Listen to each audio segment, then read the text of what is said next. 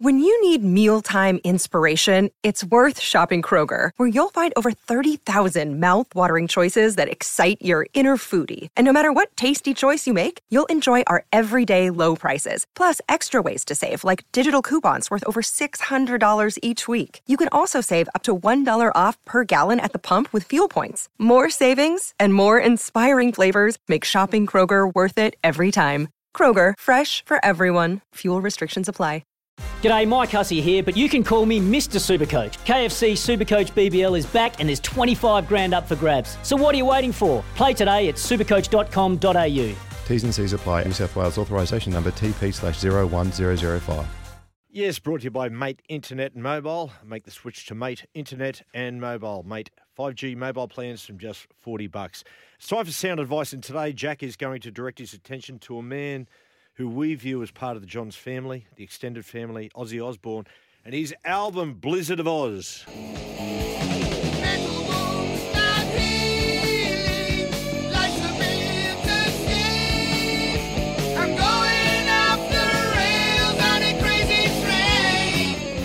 Jack, Ozzy Osbourne. Now, Ozzy, from 25 to 40 year olds, Ozzy is enjoying huge popularity. Why is he so popular? Oh, mate. Besides, besides the the music, uh, he, he's got like he's got some of the the best music of the last fifty years. But I think his personality, um, people love his personality. Like he's he he takes the piss out of himself more than anyone, and he makes himself look a bit silly sometimes. But I think it's he's such a likable personality that it's it's just um, come in his favour after all these years. Um, is he an excellent singer or, uh, or just a brilliant character and performer? I, I think both. I think he actually is an excellent singer. You, you listen to the, some of those early Black Sabbath albums, especially Paranoid. He has got really good vocals. Um, But you know, he, he, I'd say over the last fifty years, his characters might have. I'd say a lot of people wouldn't even know uh, that he was in Black Sabbath, like, just because of you know some of his reality work as with the Os- Osbournes and, and his wife Sharon Osbourne. Yeah, I, like I was going to ask you, you know, it's easy for us to just assume that he was this beloved character when his music was really, really popular.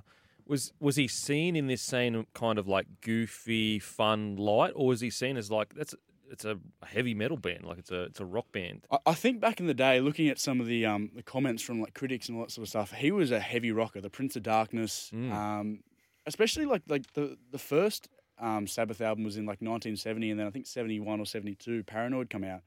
When you think about like tho- that like that time frame, like you've only got like you've still got early beat like those late Beatles albums coming out then. So at the same time, you're having songs like Paranoid come out. They, they don't really like personally for me as a as a younger listener, um, and obviously not being around back then, I, I try and comprehend how on one side of the radio that's getting played, let it be, and um, you know get back from the Beatles, and then on the the other side, on the in the same year, you've got Paranoid, War Pigs, uh, Iron Man being played on the radio. Um, yeah, it's, it's pretty pretty cool. It's interesting there, Jack, because you know, at that time you've got in the north of England, yeah, you got you got the Beatles and you got all these iconic bands, and Birmingham's just down the road. You know, down down's just two hours south, and Birmingham at the same time has Led Zeppelin. You know, later on to have uh, you know Duran Duran, Dexys Midnight Runners, ELO, Judas Priest, Spencer Davis Group, UB40, and of course, it's just so vast. The difference in the music.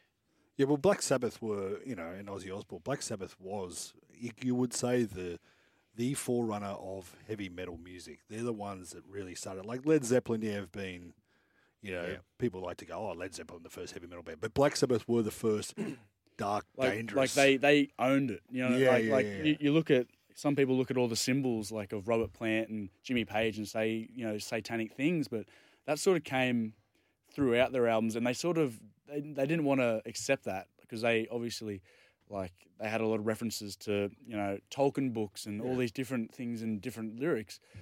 but.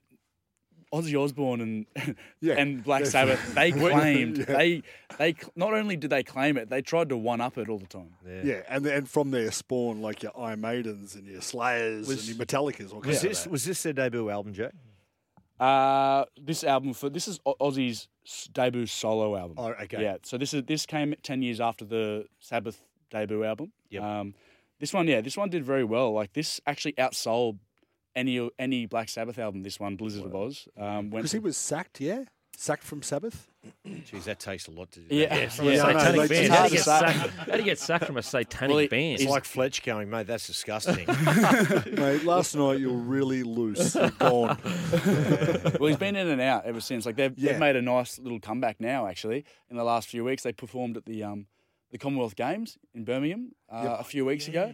So they um, and he was outstanding, mate. They were they were unreal. and, and the opening game of the Super Bowl. Yeah, Uh, uh, sorry, opening game of the NFL season, the LA Rams. He, he played there. Ozzy did. Yeah, Ozzy yeah, played right. there. Yeah, they Yeah. played uh, Crazy Did- did- Train. Yeah, didn't mate? It looks like he's had a little bit of work. Old He might have. Yeah, yeah. But yeah, like when you watch the Osbournes and you and you hear him speak now, he's like, uh, uh, how does he still get out there and Ozzy, sing? He's go, uh, yeah. Barbara Walters, Ozzy, are you sober now? Uh, uh, uh, Jack um, and Benny, anything odd about Uh, or- about this I, album? the thing about this album that I personally love is not Ozzy Osbourne.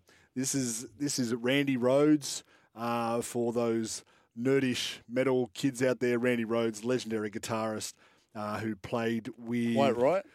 Yep, yep, yep. Before coming to before being drafted into um Black uh, Bla uh into this Ozzy's. this band, Ozzy Osbourne's band. because they, they, it was Ozzy. It was actually seen Yeah. as Ozzy Osbourne. They didn't want to make it another band. And he uh, obviously met Ozzy. Apparently, he turned up in an audition. Ozzy apparently was slaughtered, Cessnock drunk. Yep. Uh, doesn't like Randy. said- Randy said at the time, I, "There's no way." Obviously, he remembered that audition. Anyway, next day, got the call. You're in the band.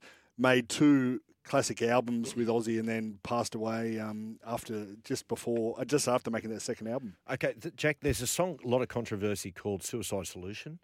In there, there was a, a lot of controversy around that song. Got sued. sued. Yeah, Yeah. Right. They um, Upon what grounds? uh, lyrically, I believe. Yeah, a guy, a guy, um, a young man in England killed himself. Yep.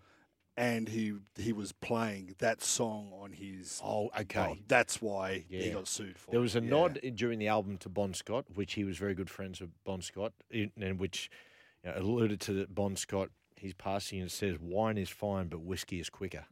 Yeah. In the thing, yes. Yes. So it's a pretty dark lyrics. It's pretty, it's pretty dark lyrics. The one, the one thing I was just talking about Randy Rhoads, and I'll, I'll tell the story because this is to me, this is rock and roll tragedy. rock and roll. Like there's there's people that die in you know bus crashes and there's people that have overdoses. This is rock and roll. So Randy Rhoads, they're at a like someone's you know property out out in the English countryside. The tour bus is stopped. Ozzy, Sharon, they're all asleep in it. Randy Rhoads and the tour and the tour manager go, oh, we'll do something funny because there was planes and helicopters nearby. They've jumped. The tour managers can fly a plane. Gets in a plane. They start uh, fly like dive bombing the tour bus, so like buzzing the tower to wake up Sharon and Ozzy. They did it twice successfully.